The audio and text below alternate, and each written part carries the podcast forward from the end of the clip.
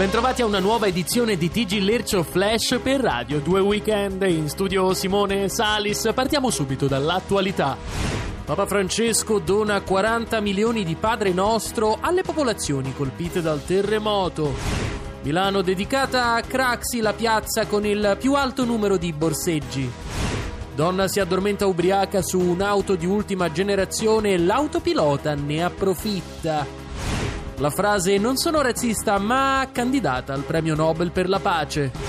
E c'è un aggiornamento appena arrivato in redazione. Maria De Filippi risolve il conflitto tra israeliani e palestinesi ospitandoli a C'è posta per te. Trump sogna un'America ispirata ai videogame di guerra ma con più armi. Gang di vandali entra a casa di Formigoni e gli candeggia tutte le camicie. Mamma dimentica di dire fatti lo zaino la sera Figlio arriva a scuola con un mese di ritardo.